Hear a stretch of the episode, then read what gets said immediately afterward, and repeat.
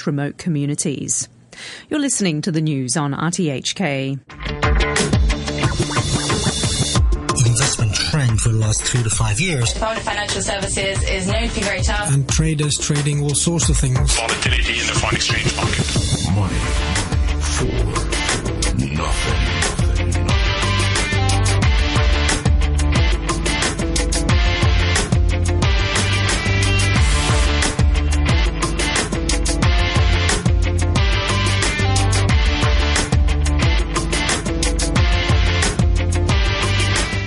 Morning and welcome to Thursday's Money for Nothing with me, Renita Malhotra Hora. Well, it's Fed day again and still no rate hike. We digest the impact of this with our market commentator, Puru Saxena of Puru Saxena Wealth Management. But let's not forget that despite the Fed's dovish statement, investors in stocks and bonds are still nervous about a rate hike later this year. So today on Money for Nothing, we'll look at an alternative asset class, diamonds. Joining us uh, in the studio are Jay Javeri and Ajit Vaswani from Hatton Diamonds. And of course, it's Thursday, which means our regular guest host, Peter Lewis, is uh, back with us. Good morning, Peter. Good morning, Renita. So, Peter, the Fed has left interest rates on hold. So, why is it that the markets are down? Well, no surprise that they've left, left rates on hold. Um, what's important is the statement. Um, the statement was actually rather more hawkish than people expected. They took out the line saying that it was. Um, unlikely that they would raise rates in April, and they also said the GDP weakness was uh, transitory. Okay, well, the U.S. economy grew at just 0.2% in the first quarter, uh, well below economists' expectations of 1%.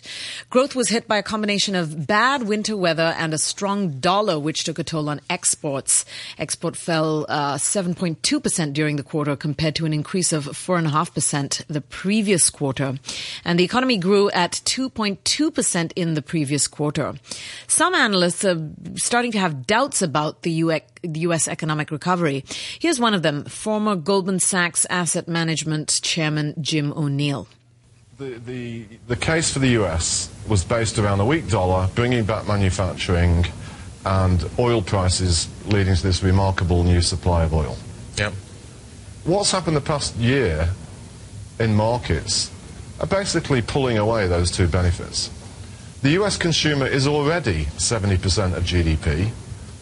Why is it a sustainable story anyhow? Didn't we get into this mess because the US consumer was too unbalanced and had too little savings and was depending on savings from the rest of the world? Maybe the US consumers figured out, I don't want to overleverage myself that much any further.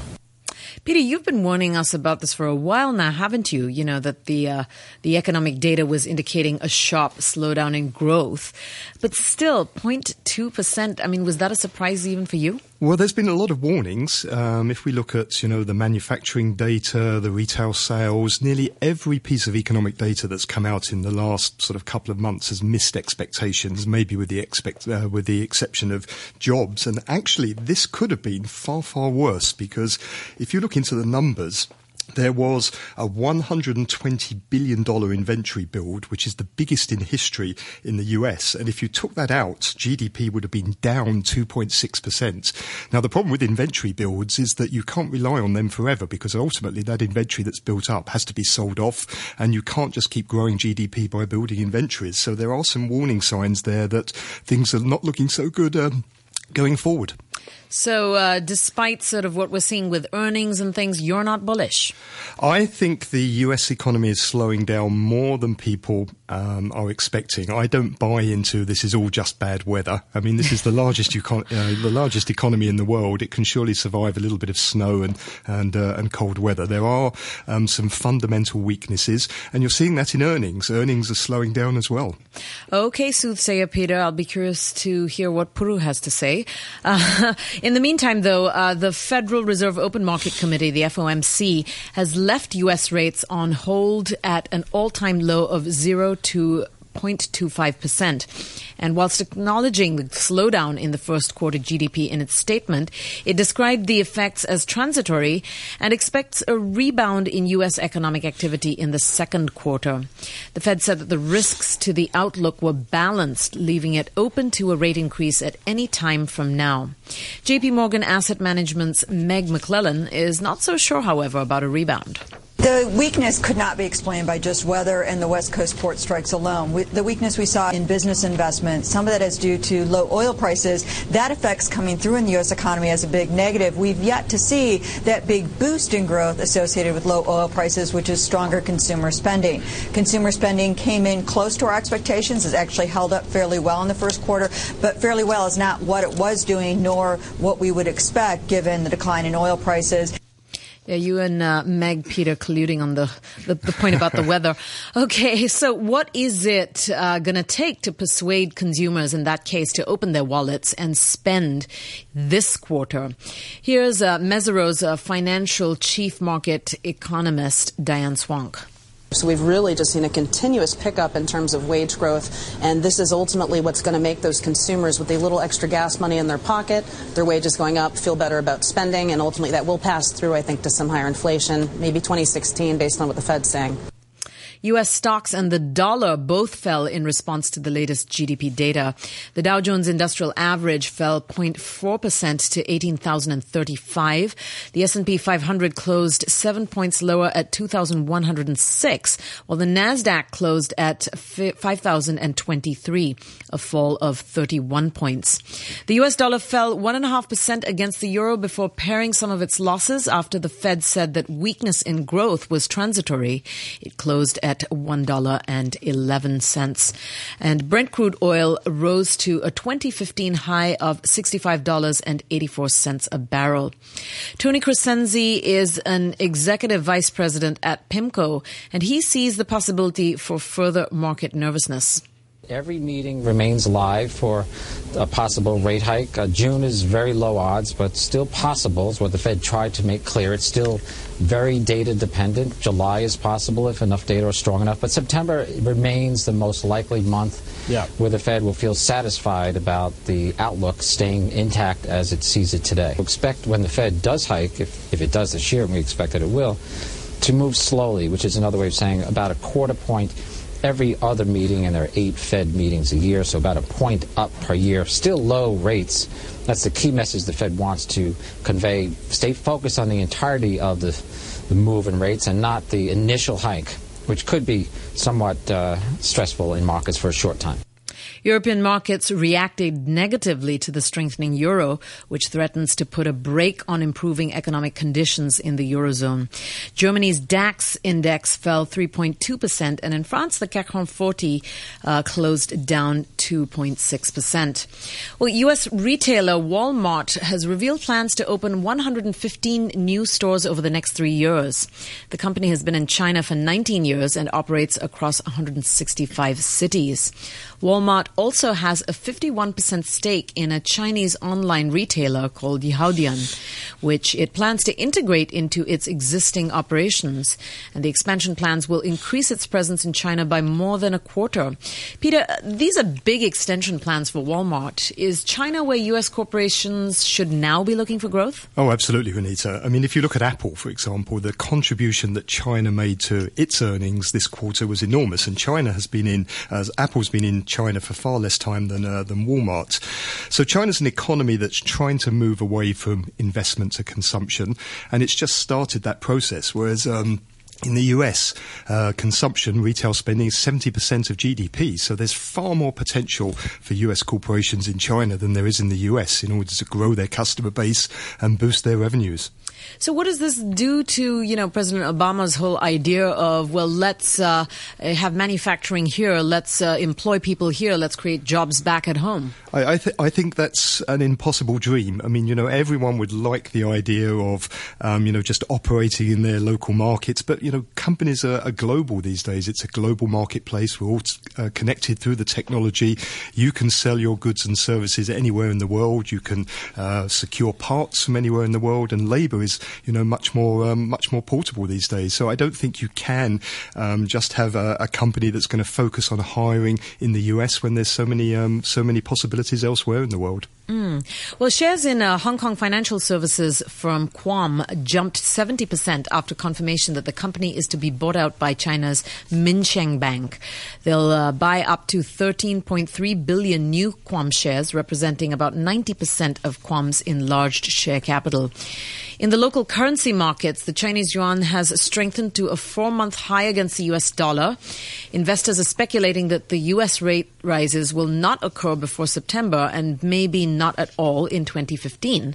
Meanwhile, the Hong Kong dollar continues to trade at the upper level of its peg against the US dollar at 7.75. And capital continues to flow into Hong Kong for investment in the local equities market. All right, uh, let's bring in Puru Saxena, who joins us now to take a closer look at the markets. Good morning, Puru. Good morning, Renita. Welcome back to Money for Nothing. My pleasure. Uh, so, Puru, what is your take on the reason for the weak U.S. GDP? Well, there's a couple of factors. One is this slump in the price of oil. Uh, oil went down from about 100 to almost 45 $50 a barrel, and that has hurt the earnings in the energy sector and all the other industries which are peripheral around the energy sector. So they've been really feeling the pain from this plunge in the price of oil. And secondly, the US dollar has rallied a, a, lot in the last year or so. And a lot of these companies in America are multinationals and they derive a significant portion of their revenue from overseas. So corporate earnings are being hit by the strong dollar. And also, I think the US economy is going through a bit of a sluggish patch, uh, which is like a mid cycle slowdown in my view. So, Puru, last, last year everyone was talking about the declining oil price as being a, a big boost for, um, for US consumers. It was like a tax cut, and this was going to help boost um, the, the US economy. What's gone wrong? That doesn't seem to have come through, does it, in these numbers? Well, not in these numbers, but you have to uh, bear in mind that the US consumer has been deleveraging. They've only just started uh, leveraging up again. You know, for five or six years after the great crash in 2008, American consumers deleveraged, uh, and only recently has the deleveraging ended. So consumer credit in America is now expanding again. And I believe that these lower oil prices are going to filter through to the real economy and people will open up their wallet. So, Puru, I mean, you know, analysts are saying that this is not necessarily a long lived thing, although no one is expecting oil prices to jump back to the $100 range certainly anytime soon. Uh, what do you feel that this says about the U.S. Uh, economic growth going forth? And do you agree with Peter? Well, my view is that the U.S. economy will muddle through. I will be extremely, extremely surprised if the Fed raises interest rates this year. People are expecting that the Fed will raise rates maybe in June, September. I think it's wishful thinking because the economy, as Peter alludes, is basically weaker than most people expect. Although the unemployment uh, data or an unemployment rate has come down significantly, the economy, in my view, just doesn't have it in it to uh, withstand interest rate hikes. Now, if you ask me what the Fed should do, I think the Fed should raise interest rates because if they leave rates unchanged until the end of the year or early next year, then you're going to have a bigger crisis in the markets down the road. This is what happened in the last crash. The Fed kept interest rates to at zero until 2003, 2004, well after the recession had ended, and we had a colossal asset bubble and bust. So I think what the Fed should do and what the Fed will do will be two different things. So has the Fed missed the boat? I mean, it had a good opportunity opportunity last year, didn't it, to raise rates when the economy was going quite well, and it's now found itself in the position where it's going to have to raise rates if it does in um, a, a, market where the economy is weakening, corporate profits are going down. Has, has it boxed itself into a corner now? Well, I think people are just uh, too worried these days. You know, everybody is now worried about a 10% correction if the Fed rates, raises rates this time in the next near future. But what happens in two years' time, Peter? You know, if they don't raise rates now, the markets go higher and higher and higher. And when the rate hike comes, then the plunge will be that much more devastating. So, you know, it's a question of when do you take the pain? And I think the time to take the pain is now. So, Puru, what does this mean uh, for investors who were interested in investing in U.S. equities? Well, our view is that the American stock market will continue to head higher until late into the monetary tightening cycle. If you look at history, stock bull markets end after a period of rate hikes, not just one or two, but after the, in the latter end stages of the monetary tightening cycle. And I think the Fed will start raising rates maybe in six, seven months from now, maybe even later. And the interest rates are going to go up in baby steps, quarter percent, quarter percent. So you're looking probably two, two and a half years before the next real bear market in US equities comes along. And I think until then, the stock markets of the developed world uh, will continue to do well. Mm, so keep going. So, Puru, let's look at another market that also appears to be uh, slowing rapidly. Of course, that's China. Are the U.S. and the Chinese economies joined at the hip and dependent on each other?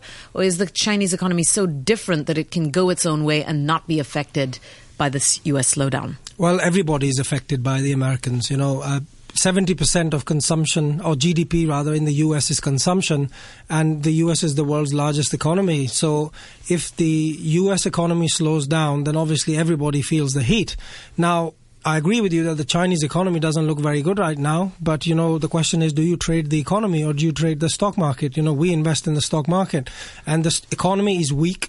And in anticipation of monetary easing, uh, the market is discounting rate cuts and uh, minimum the slash in the minimum reserve requirements, and that's why we've had this huge rally in Shanghai. But if you look at the uh, the Chinese stock markets, we're seeing quite a big divergence now between Chinese corporate earnings and the performance of the Shanghai Composite Index. In fact, that divergence is now greater than any other major market in the world, even the US, where we've seen that divergence for a while. So does something have to give at one point? Do either corporate earnings have to um, sort of increase, or is the Shanghai Composite Index going to decline? Can they really go on like this, diverging?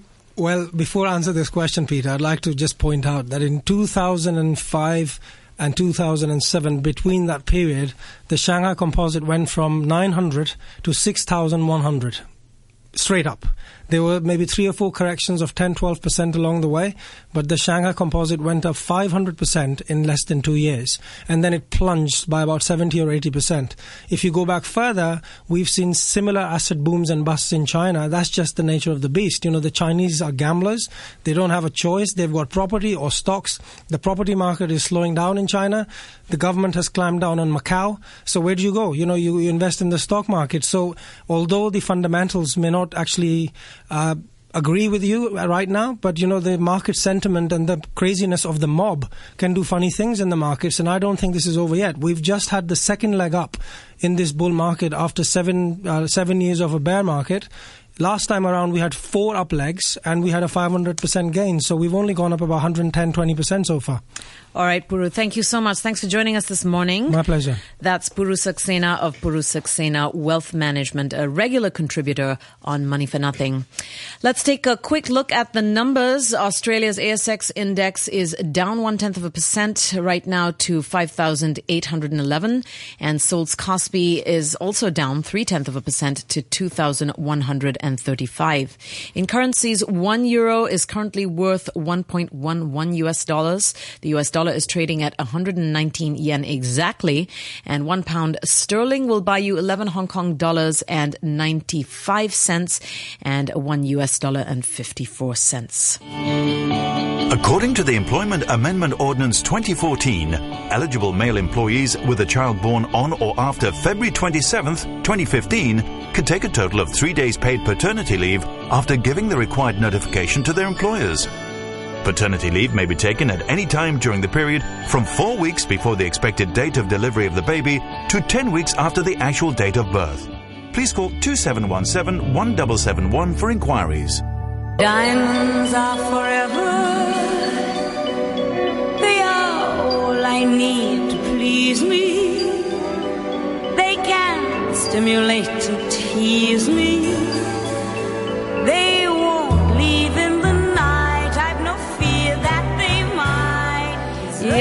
This morning it's all about being stimulated and teased, not just by Shirley Bassey, but by the luster of the diamond. So joining us now are Hatton Diamonds co-CEOs Jay Javeri and Ajit Vaswani, who seem convinced that when it comes to this particular precious stone, the best friend factor extends from girls to all investors. Good morning, gentlemen. Good morning, Renita. And welcome to Money for Nothing. So um, you both have a very long history in diamonds and trading uh, since the 1850s or thereabouts. Well, to be accurate, it's jewelry. Um, Jewelry. It all started with pearls and natural pearls. Um, uh, in a, a small town 250 kilometers north of Bombay called Surat, which interestingly is one of the world's uh, biggest uh, diamond polishing and cutting centers even today. So why the why turn away from this traditional model then to this online platform? Well, uh, you know, times do change, and um, uh, for for me, um, but particularly, I did not. I chose not to. Uh, I chose to stay away from the family business. Um, uh, my father went into the diamond trade actually in 1970, and he became a De Beers sight holder uh, soon thereafter. Um, me being the uh, black sheep of the family, went into IT and uh, you know, did e-commerce later on, and I thought that this was a great way to marry um, family tradition and um, uh, modern technology. And what about you, Ajit? I um, I normally come from a distribution background, so um, we're from Africa. Uh, we do distribution of branded goods, uh, you know, Panasonic, Coca Cola, that sort of thing. Um, I moved uh, to. We're both uh, alumni of the London Business School.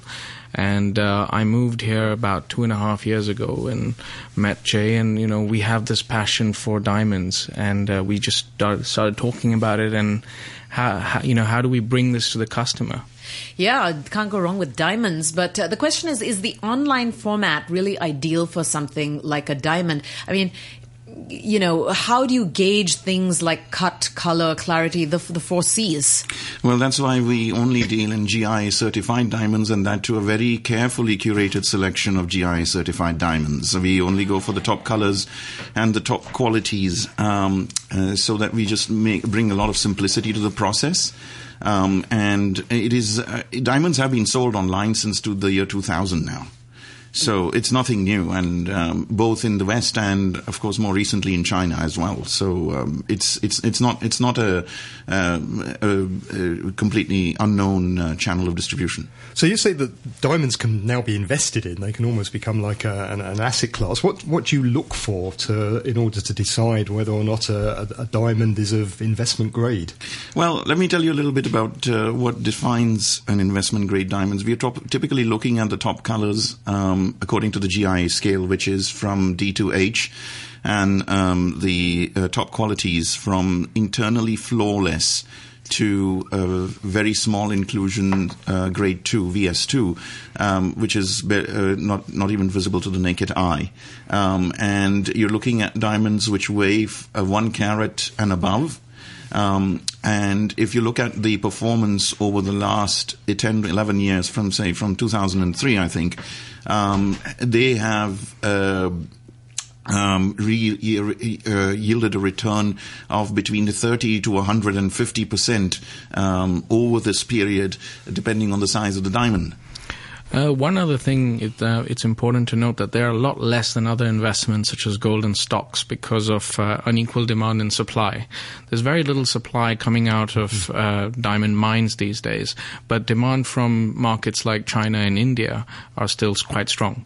And, and, is this something that you could persuade investors to do on, online? I imagine that normally people want to go and actually see the diamond and you know and, and you know have a good look at it. How how do you persuade people? Oh, we let them process? see the diamond and have a good look at it. Um, in fact, uh, what happens is that when they buy from us, they typically how they could uh, you know either they can make an advance payment or they put down a, a small deposit, and we invite them in uh, uh, to take a look. And if they're satisfied, that's great. If not, we refund their money. So it's a combination of uh, um, uh, what's what's what's known nowadays as O2O, online to offline. Um, that's that's basically our model. Uh, so, when it comes to investing in diamonds, I mean, what is the ideal investor strategy? How long do you hold this for? What do you do with it? You keep it in a locker? Uh, you would want to hold it for three to five years. Um, and yeah, you, you, can. Well, you see, the thing is, unlike other investments, you can't exactly wear share certificates or bars of gold, but you can wear diamonds. So that's an added bonus. But you could maybe create something like an ETF around it. I mean, we have ETFs on gold and you know and other commodities. You know, are, are there precious? Too fancy, you know. I mean, are there precious stones ETFs? Um, not that I know of. I know that, that they've tried to do diamond ETFs, um, but as I said, you know, really, let's make life simple. Um, you know, just have your own portfolio of diamonds. For God's sake, you can make necklaces or rings out of them and wear them. You know, why, why, um, why put them in the vault? So, to the grocery store is what you're saying? Yes, absolutely. Uh, well, you know, uh, let's look at it this way. You have two options. You can either wear a share certificate or you can wear diamonds. What do you pick? Okay. Saves a you lot know, of time. well, I, I, don't know. I'm just trying to think. If I could give my partner a share certificate in them instead, it would save me a lot of trouncing around the store trying to find the diamond. That's why we make life simple for you. That's why you come to hattons.co um, online when it will launch on May the 23rd and you'll see that our site is laid out like a high-end luxury magazine. So it makes for a very enjoyable and luxurious shopping experience. Um, we provide a lot of information on uh, diamonds. In fact, we probably will be the most uh, comprehensive knowledge base on the internet uh, for for diamonds and laid out in a very accessible manner. Ajit, uh, you've got something on your, uh, uh, you know, in your business model which you describe as an upgrade program. Can you tell us what that is?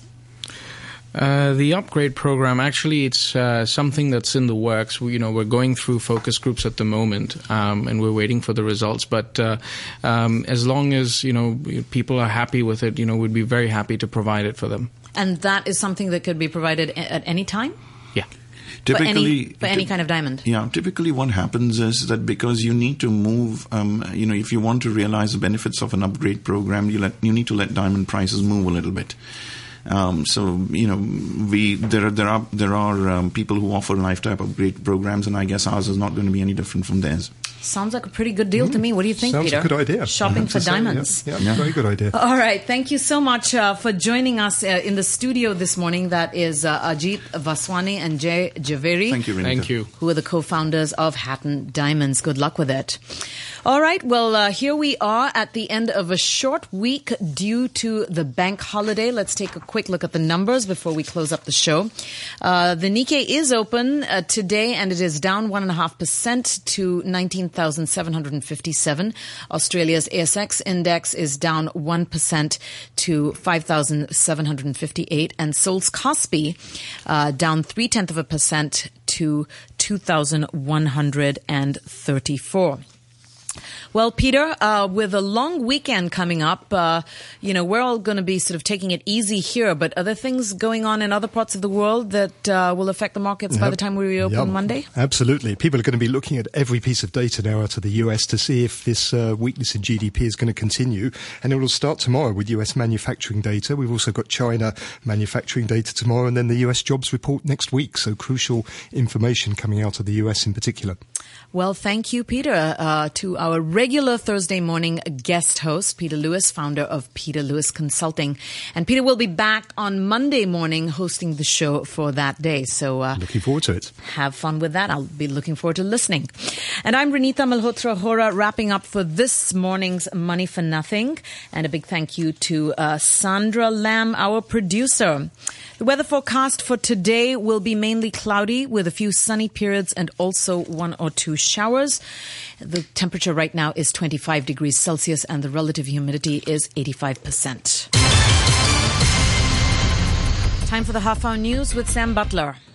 In an historic speech to a joint session of the US Congress, the Japanese Prime Minister Shinzo Abe has expressed his condolences for Americans who died in the Second World War. But Mr. Abe stopped short of delivering a direct apology to the so-called comfort women who were taken from South Korea and other countries and forced to work in military brothels. Instead, Mr. Abe expressed feelings of deep remorse over the war.